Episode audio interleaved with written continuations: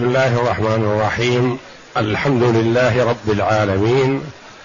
والصلاة والسلام على نبينا محمد وعلى آله وصحبه أجمعين. وبعد. بسم الله. أعوذ بالله من الشيطان الرجيم.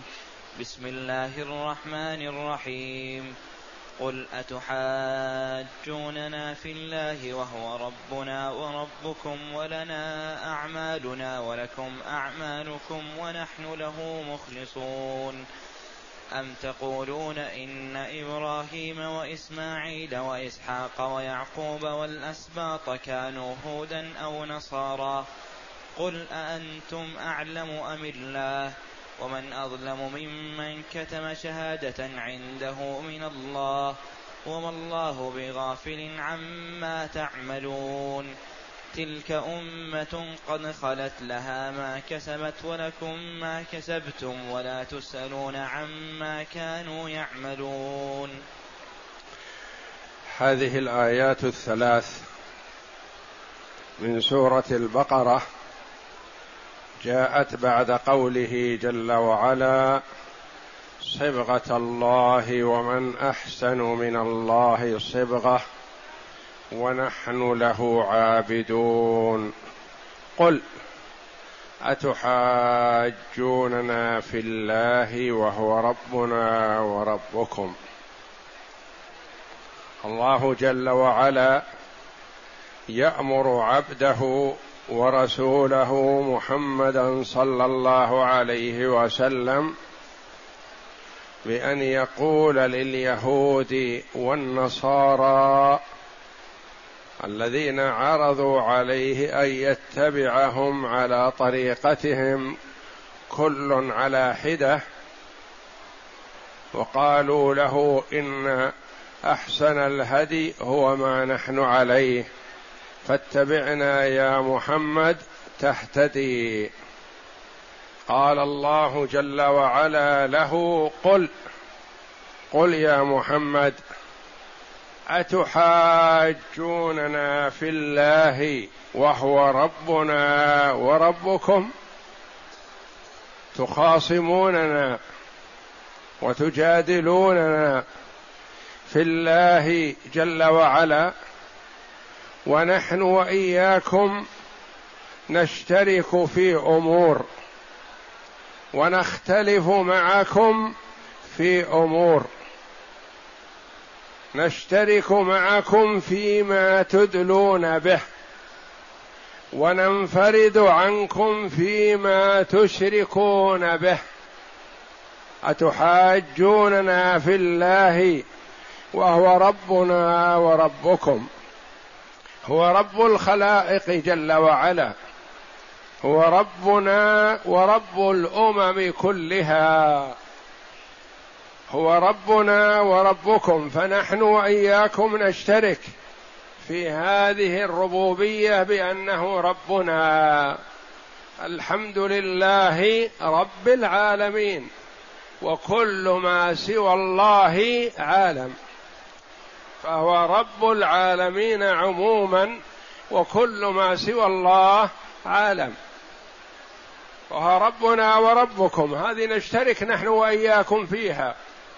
فهو ربنا جل وعلا وهو ربكم ورب الخلائق عموما. ولنا أعمالنا ولكم أعمالكم. نحن نعمل وعملنا لنا. من خير أو شر. وأنتم تعملون وتتعبدون لله. وعملكم لكم من خير أو شر. هذه هاتان نحن وإياكم يشترك فيها. الله هو ربنا وربكم. ولنا أعمالنا ولكم أعمالكم. لا خلاف بيننا وبينكم في هذا. فنحن وإياكم سواء نحن لا نطمع في عملكم وأنتم لا تطمعون في عملنا. ونحن نعمل لربنا وأنتم تعملون لربكم على زعمكم. فنحن وإياكم شركاء وسواء في هاتين الاثنتين. لا خلاف بيننا. يأتي الخلاف فيما بعد. ونحن له مخلصون وأنتم مشركون. فأينا أقرب إلى الله؟ نحن أم أنتم؟ هذا الإنصاف. ذكر جل وعلا ما يستوي فيه الجميع. وميز محمدا صلى الله عليه وسلم ومن اتبعه فهو متميز بهذا الذي هو الإخلاص. وهو ربنا وربكم ولنا أعمالنا ولكم أعمالكم. كل منا إلى الله سواء. ما يصح أن تقولوا إن اليهودية أقرب إلى الله أو النصرانية أقرب إلى الله.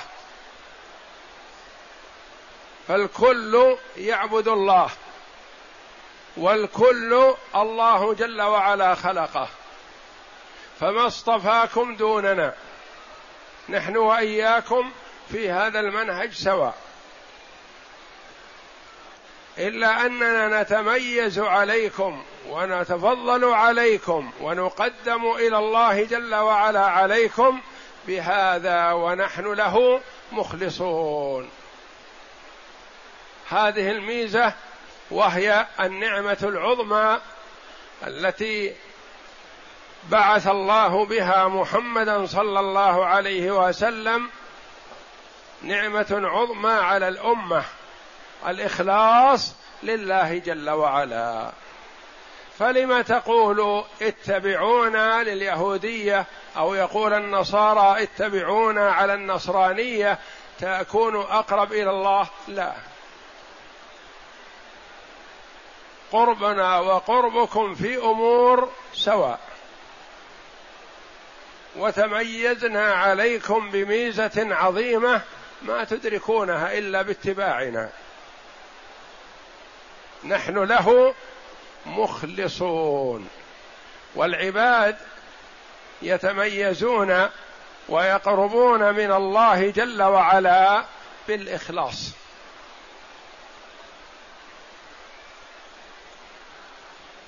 فالله جل وعلا لا ينظر إلى صور العباد ولا إلى أعمالهم وإنما ينظر إلى قلوبهم ومن طوت عليه من العقيدة من الإيمان بالله هذا الذي يميزهم على غيرهم. يتميز العبد على غيره بالإخلاص ليس بكثرة العمل لأن من الناس من يعمل ويجتهد ويثابر في العمل ليل نهار لكن على غير هدى. هل أتاك حديث الغاشية؟ وجوه يومئذ خاشعة عاملة ناصبة. ما هي ما أين مآلها؟ تصلى نارا حامية والعياذ بالله. الرهبان والعباد من اليهود والنصارى والمبتدعة هذا مآلهم يعملون ويجتهدون لكن على غير هدى. تصلى نارا حامية. وكما تقدم لنا أن عمر رضي الله عنه رأى راهب عابد من عباد النصارى. قد ذبل جسمه ونحل وشحط لونه. فبكى رضي الله عنه. تأثرا من حال هذا الرجل بهذا الشكل في العبادة والعمل. فقيل له يا أمير المؤمنين إنه نصراني. ما هو مسلم. لا. كيف تبكي عليه قال هذا الذي أبكاني. هذا الذي أبكاني. إنه بهذا الشكل. وهذا الجد والاجتهاد في العمل الذي أنحل جسمه وأتعبه وأرهقه ومآله إلى النار والعياذ بالله. يعني ما استراح من العمل وترك العمل لا يعمل. يصوم النهار ويقوم الليل لكن على غير هدى والعياذ بالله. قال هذا الذي أبكاني إنه نصراني لو كان مسلم ويعمل ويجتهد ما بكيت عليه كان أغبطه. يغبط المسلم إذا أتعب نفسه في طاعة الله جل وعلا يغبط. لكن الذي يترحم له يعني ويتأثر الإنسان له أنه مع هذا العمل وهذا الجد وهذا الإرهاق والتعب لا قيمة لعمله كما قال الله جل وعلا وقدمنا إلى ما عملوا من عمل فجعلناه هباء منثورا. لا قيمة له. وأي عمل لم يكن خالصا لوجه الله صوابا على سنة رسول الله صلى الله عليه وسلم فلا ينفع صاحبه. خالصا صوابا. خالص لوجه الله. صوابا على سنة رسول الله. إذا خلا العمل من هاتين أو من واحدة منهما لا قيمة له. قد يعمل الإنسان العمل ويجتهد ولكن ليس خالصا لوجه الله مثل عمل المنافقين. وقد يعمل الإنسان العمل ويجتهد ويخلص لله يخلص يريد وجه الله لكن ليس على هدى ليس على السنة ما ينفعه. اجتهد في العمل على خلاف السنة ما ينفعه. قل إن كنتم تحبون الله فاتبعوني يحببكم الله. ما تعمل على ضلال وعلى خلاف السنة وتقول أنا مجتهد وأنا في طاعة الله. لا. قل إن كنتم تحبون الله فاتبعوني يحببكم الله. ونحن له مخلصون. والإخلاص البعد عن شوائب الشرك والبدعة وكل ما يخدش العمل. ما يقال له خالص ولهذا يقال عسل خالص يعني مصفى ما في شوب ولا في آه، دخل من شيء غيره من شمع أو غيره. فالخالص السالم من الشوائب ومما يخدشه. والتوحيد ينفع صاحبه مع الإخلاص وإن قل العمل. وإن قل العمل. ولكن لا ينفع مع عدم الإخلاص أو عدم المتابعة. فالمبتدع وعباد اليهود وعباد النصارى قد يخلصون لله لكن على غير هدى. ما ما لعملهم ثواب. لأن الله جل وعلا سد كل طريق يوصل إليه إلا من طريق المصطفى صلى الله عليه وسلم من طريق السنة من طريق محمد صلى الله عليه وسلم. ونحن له مخلصون. يعني ما يسوغ لكم أن تدعوننا إلى طريقتكم فنحن أحسن منكم. نحن أحسن منكم. تدعوننا إلى الضلال ونحن ندعوكم إلى الهدى والاستقامة. أنتم تدعوننا إلى الشرك لأن اليهود مشركون والنصارى مشركون. وهم يزعمون أنهم أتباع إبراهيم وكلهم إبراهيم عليه السلام بريء منهم. فالشأن كل الشأن في الإخلاص لله. إذا وجد الإخلاص لله مع التمسك بالسنة نجح العبد وفاز ولو قل عمله. وإن فقد الإخلاص أو فقدت المتابعة فلا قيمة للعمل حينئذ. فمن كان يرجو لقاء ربه فليعمل عملا صالحا ولا يشرك بعبادة ربه أحدا. العمل الصالح هو ما كان على وفق السنة ولا يشرك بعبادة ربه أحدا. المنافقون يعملون العمل ظاهره الصلاح يعني على وفق السنة. يصلون مع النبي صلى الله عليه وسلم لكن معدوم عندهم الإخلاص. يعملون العمل رياء وسمعة.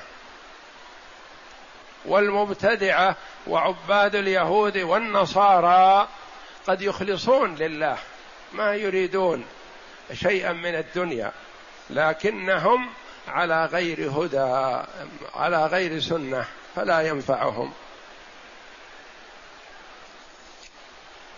وفي هذا توبيخ لليهود والنصارى الذين قالوا للنبي صلى الله عليه وسلم اتبع ما نحن عليه.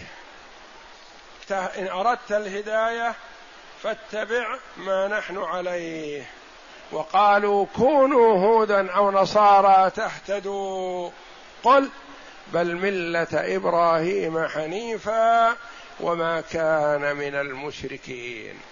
فيوبخهم الله جل وعلا بأنهم مشركون ليسوا مخلصون. تلك الصفتين نحن وإياكم فيها سواء. ونتميز عنكم بالثالثة. الله ربنا وربكم. لنا أعمالنا ولكم أعمالكم. هذه لا خلاف فيها. لكن الخلاف في الإخلاص. نحن له مخلصون وأنتم مشركون. فكيف تدعوننا إلى طريقتكم؟ اقرأ. يقول الله تعالى مرشدا نبيه صلى الله عليه وسلم إلى درء مجادلة المشركين بقوله تعالى قل أتحاجوننا في الله أي تناظروننا في توحيد الله والإخلاص له؟ والانقياد واتباع أوامره وترك زواجره وهو ربنا وربكم المتصرف فينا وفيكم المستحق للإخلاص. لا إله وحده لا إله إلا هو وحده لا شريك له. ولنا أعمالنا ولكم أعمالكم. أي نحن براء منكم ومما تعبدون وأنتم براء منا كما قال في الآية الأخرى فإن كذبوك فقل لي عملي ولكم عملكم وأنتم بريئون مما أعمل وأنا بريء مما تعملون. وقال تعالى فإن حاجوك فقل أسلمت وجهي لله ومن اتبعني. الآية. أم تقولون إن إبراهيم وإسماعيل وإسحاق ويعقوب والأسباط كانوا هودا أو نصارى أتقولون ذلك؟ أتقولون إن هؤلاء الأخيار إبراهيم عليه السلام ومن اتبعه من بنيه تقولون إنهم هودا ونصارى هذا زعم باطل لأنها ما وجدت النصرانية ولا اليهودية ولا ابتدعتا إلا بعد إبراهيم. ما كان إبراهيم يهوديا ولا نصرانيا ولكن كان حنيفا مسلما وما كان من المشركين. أم تقولون أم هذه يسميها العلماء أم المعادلة؟ يعني تعادل الهمزة. أتحاجوننا في الله؟ قل أتحاجوننا في الله الآية التي قبلها قال أم. تقولون إن إبراهيم وإسماعيل وإسحاق ويعقوب والأسباط الذين هم الأنبياء من أولاد يعقوب عليه السلام وهو المسمى بإسرائيل. كانوا هودا أو نصارى لأن اليهود يقولون كان إبراهيم يهوديا. والنصارى يقولون كان إبراهيم نصرانيا فكذبهم الله جل وعلا وقال ما كان إبراهيم يهوديا ولا نصرانيا ولكن كان حنيفا مسلما وما كان من المشركين. وقال هنا أم تقولون أي أتقولون إن إبراهيم ومن عطف عليه كانوا هودا أو نصارى؟ قل لهم يا محمد أأنتم أعلم أم الله؟ الله جل وعلا يقول ما كان إبراهيم يهوديا ولا نصرانيا وأنتم تقولون النصارى يقولون إبراهيم نصرانيا واليهود يقولون إبراهيم يهودي. والله جل وعلا نفى ذلك. بالله عليكم أيكم أعلم؟ أنتم أم الله؟ تعالى الله. يعني تجرؤكم على ادعاء علم خلاف ما علمه الله جل وعلا من هؤلاء هذا تجرؤ باطل. وافتراء على الله. قل أأنتم أعلم أم الله أعلم جل وعلا؟ ثم قال تعالى ومن أظلم ممن كتم شهادة عنده من الله. من أظلم لا أحد. ومن أظلم لا أحد. ومن أظلم ممن افترى على الله الكذب. ومن أظلم ممن منع مساجد الله أن يذكر فيها اسمه. ومن أظلم ممن كتم شهادة عنده من الله. أنتم يا معشر اليهود عندكم شهادة. موجود في التوراة عندكم أنه أن إبراهيم حنيفا مسلما. وتزعمون أنه يهودي والنصارى يزعمون أنه نصراني في الإنجيل. لا أحد أظلم منكم. لا أحد من خلق الله أظلم منكم. لأن من كتب الشهادة ظالم بلا شك. لكن من بدل الشهادة بخلاف الحقيقة فهذا أظلم وأشد. واحد مثلا عنده شهادة يكتمها إذا طلب منه الشهادة قال لا لا لا ما عندي علم ما أدري ما علمت عن شيء ولا حضرت ولا كذا ولا كذا. هذا لا شك ظالم. لكن إذا شهد بخلاف ما عنده بعد يكون أشد وأفظع إذا شهد مع الخصم مثلا فيكون أشد في الظلم. ولهذا قال تعالى ومن أظلم يعني لا أحد أظلم ممن كتم شهادة عنده. لأن عندهم شهادة هؤلاء. وين الشهادة اللي عندهم؟ في التوراة بالنسبة لليهود والإنجيل بالنسبة للنصارى. مذكور محمد صلى الله عليه وسلم وأنه على الحنيفية السمحة وأنه على دين إبراهيم وأن إبراهيم حنيفا مسلما. كل هذا موجود في التوراة وفي الإنجيل. والإنجيل كما قص الله جل وعلا علينا بأن عيسى عليه السلام يقول مبشرا برسول يأتي من بعد اسمه أحمد. من كتم شهادة عنده من الله.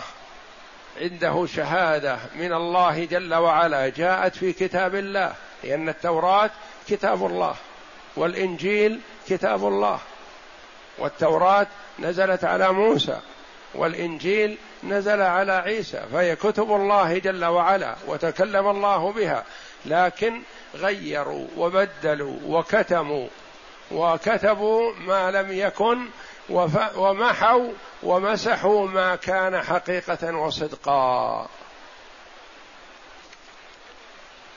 ومن أظلم يعني لا أحد أظلم منكم أيها اليهود والنصارى. وما الله بغافل عما تعملون. وفي قراءة عما يعملون. تقرأ بالتاء وتقرأ بالياء سبعيتان. من القراءات السبع. وما الله بغافل عما تعملون. الله جل وعلا منزه عن الغفلة. وفي هذا وعيد شديد. تقول لولدك أو خادمك أو نحو ذلك اعمل وأنا لست بغافل عنك. تتوعده بهذا تقول انتبه. أنا مطلع على عملك لست بغافل عنك. وما الله بغافل عما تعملون. والغفلة هي الإعراض عن الشيء والجهالة به مع إمكان العلم. مع إمكان العلم لكن يهمل أو يتساهل أو لا يبالي. يقال فلان انتبه لقولك تقول لا فلان غافل. يعني بإمكانه أن ينتبه لما أقول. لكنه تغافل أعرض عنه. فالله جل وعلا ليس بغافل وهو منزه عن الغفلة لأن الغفلة من باب الجهل وعدم الاهتمام وقصور العلم ونحو ذلك أو الانشغال بشيء آخر أهم. والله جل وعلا لا يشغله شأن عن شأن ولا تأخذه جل وعلا سنة ولا نوم. وما الله بغافل عما تعملون. فيه وعيد شديد أكيد لمن افترى على الله الكذب أو شهد بغير الحق أو كتم شهادة حق عنده. وخاصة إذا كانت هذه الشهادة جاءت من الله في كتب الله في التوراة أو في الإنجيل أو في الزبور أو في القرآن. فلذا توعد الله جل وعلا من كان عنده علم ولم يعمل به ولم يبلغه. وأمرنا جل وعلا بأن نستعيذ بالله ونسأله السلامه من طريق المغضوب عليهم الذين هم اليهود عندهم العلم ولم يعملوا به وكتموا ما عندهم من علم والنصارى وهم الذين يعبدون الله على جهل وضلال. وما الله بغافل عما تعملون. يتوعدهم جل وعلا بانه مطلع على اعمالهم وسيجازيهم عليها. اقرأ. ثم انكر تعالى عليهم في دعواهم ان إبراهيم ومن ذكر بعده من الانبياء والاسباط وهؤلاء بنوه. إبراهيم إسماعيل ابن إبراهيم وإسحاق ابن إبراهيم ويعقوب ابن إسحاق ابن إبراهيم والأسباط أولاد يعقوب وما تناسل منهم. نعم. كانوا على ملتهم إما اليهودية وإما النصرانية. فقال تعالى قل أأنتم أعلم أم الله؟ يعني بل الله أعلم وقد أخبر أنهم لم يكونوا هودا ولا نصارى كما قال تعالى ما كان إبراهيم يهوديا ولا نصرانيا ولكن كان حنيفا مسلما وما كان من المشركين. وقوله تعالى ومن أظلم ممن كتم شهادة عنده من الله. قال الحسن البصري كانوا يقرؤون في كتاب الله الذي أتاهم إن الدين الإسلام. وإن في كتاب الله الذي هو التوراة بالنسبة لليهود وكتاب الله الإنجيل بالنسبة للنصارى موجود فيهم أن الدين عند الله الإسلام. نعم. وإن محمد رسول الله ويقرؤون أن محمد رسول الله موجود عندهم. وكما قال عبد الله بن سلام والله إني لا أعرف محمد أكثر من معرفتي لابني. نعم. وإن إبراهيم وإسماعيل وإسحاق ويعقوب والأسباط كانوا براء من اليهود من اليهودية والنصرانية. براء من اليهودية ومن النصرانية وما صارت اليهودية والنصرانية إلا من بعدهم.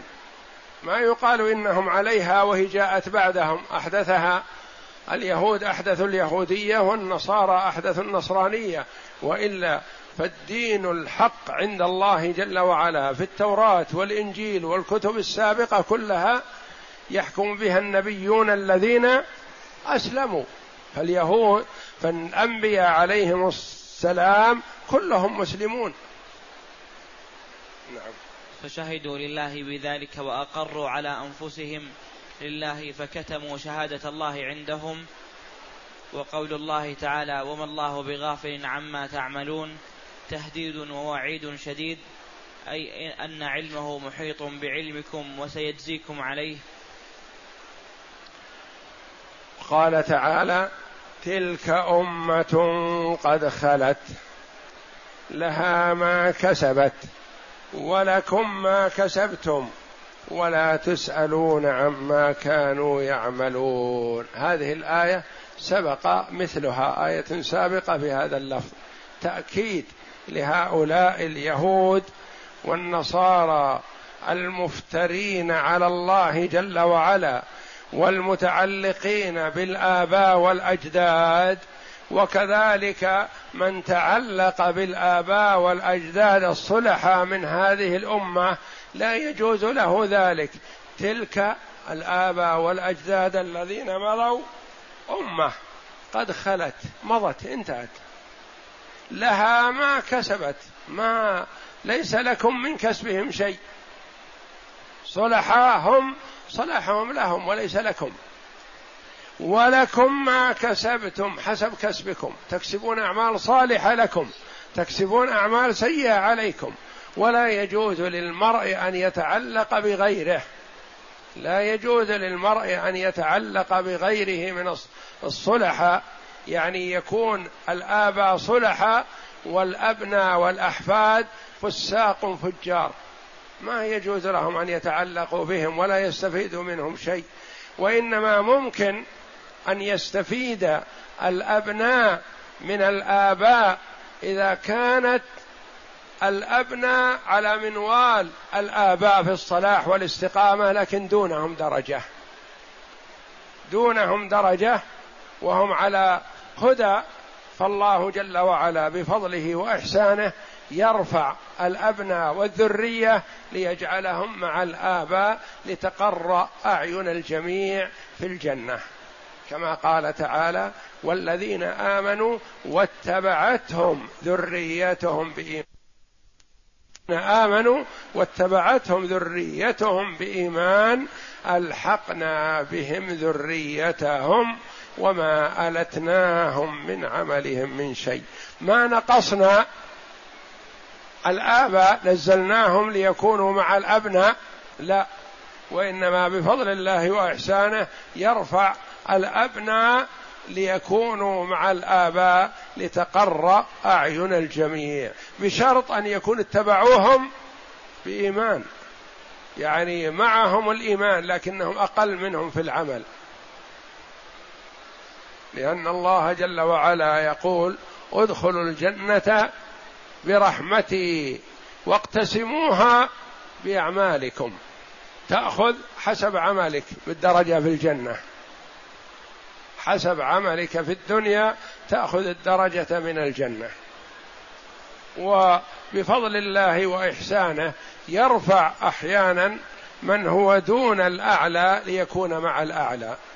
لأن الله جل وعلا لو نزل الأعلى ليكون مع الأدنى كان هذا ظلم له. والله منزه عن الظلم.